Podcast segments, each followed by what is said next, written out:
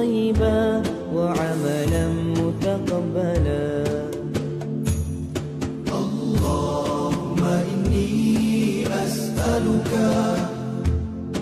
علما نافعا ورزقا طيبا وعملا متقبلا. اللهم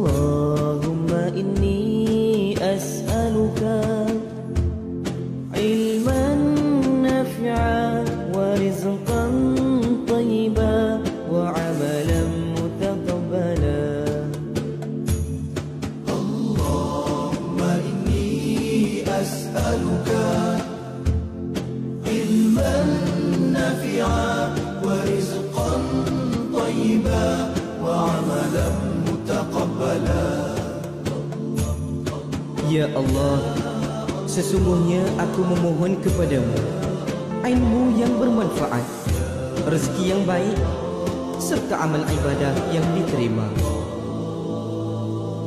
Allahumma inni as'aluka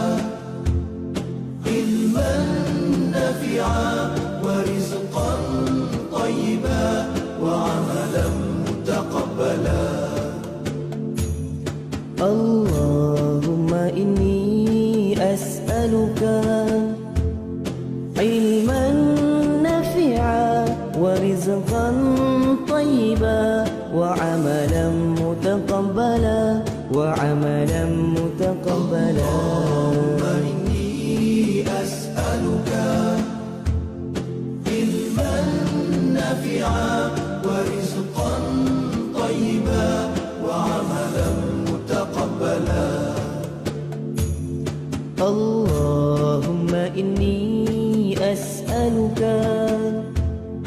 علما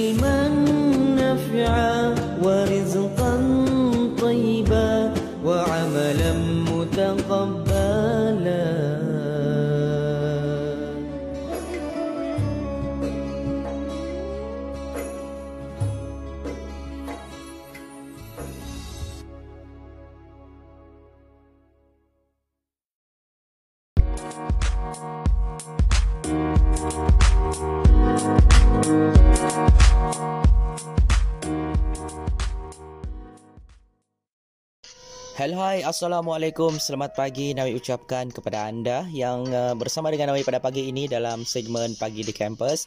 Dan uh, pelbagai info Yang akan Nawi kongsikan kepada anda Selepas ini. Dan selamat memandu Berhati-hati di jalan raya Dan terus bersama dengan Nawi Dalam segmen Pagi di Kampus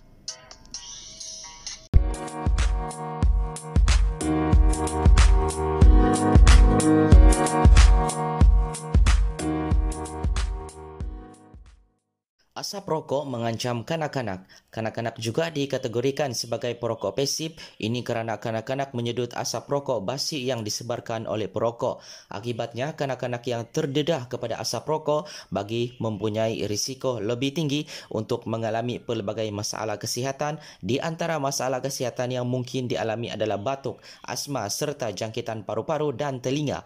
Berikan anak-anak anda kehidupan yang sehat.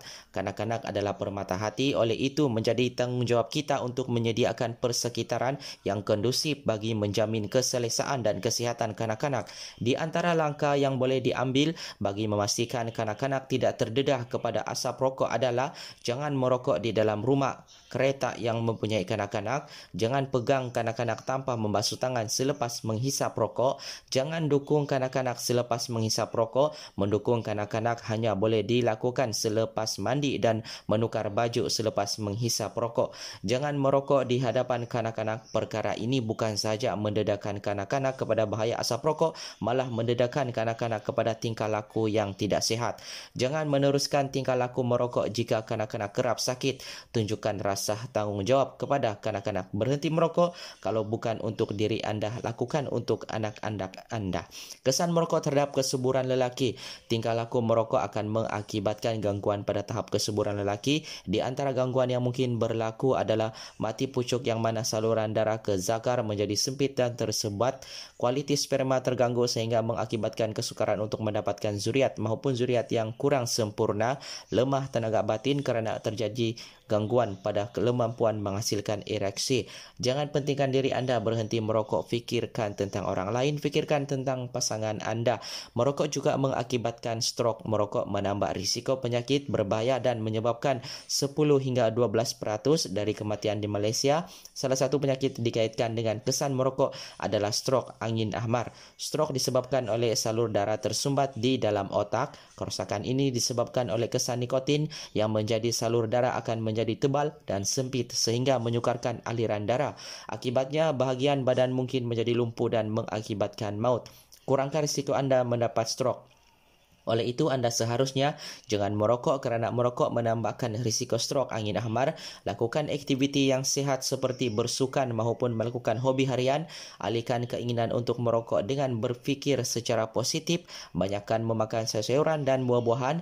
Rokok mengakibatkan serangan jantung. Merokok juga dikaitkan dengan serangan jantung. Statistik Kementerian Kesihatan Malaysia menunjukkan bahawa merokok adalah faktor berisiko utama bagi penyakit bahaya dan menyebabkan 10 hingga 12 peratus kematian di Malaysia dan malangnya 50% golongan lelaki di Malaysia adalah perokok. Sayangkan jantung anda. Oleh itu anda seharusnya berhenti merokok kerana merokok menambahkan risiko serangan sakit jantung. Jauhkan diri daripada asap rokok basi. Lakukan aktiviti fizikal seperti bersukan. Sentiasa berfikiran positif dan bakta memimbangkan akibat merokok. 50% dari golongan lelaki di Malaysia adalah perokok. Di Kuala Lumpur nisbah antara perokok lelaki dan wanita wanita di bawah umur 30 tahun ada, adalah 5.125% dari pelajar sekolah berumur 15 tahun ke atas pernah mencuba perokok dan 70% dari kumpulan ini akan menjadi perokok apabila meninggalkan bangku sekolah.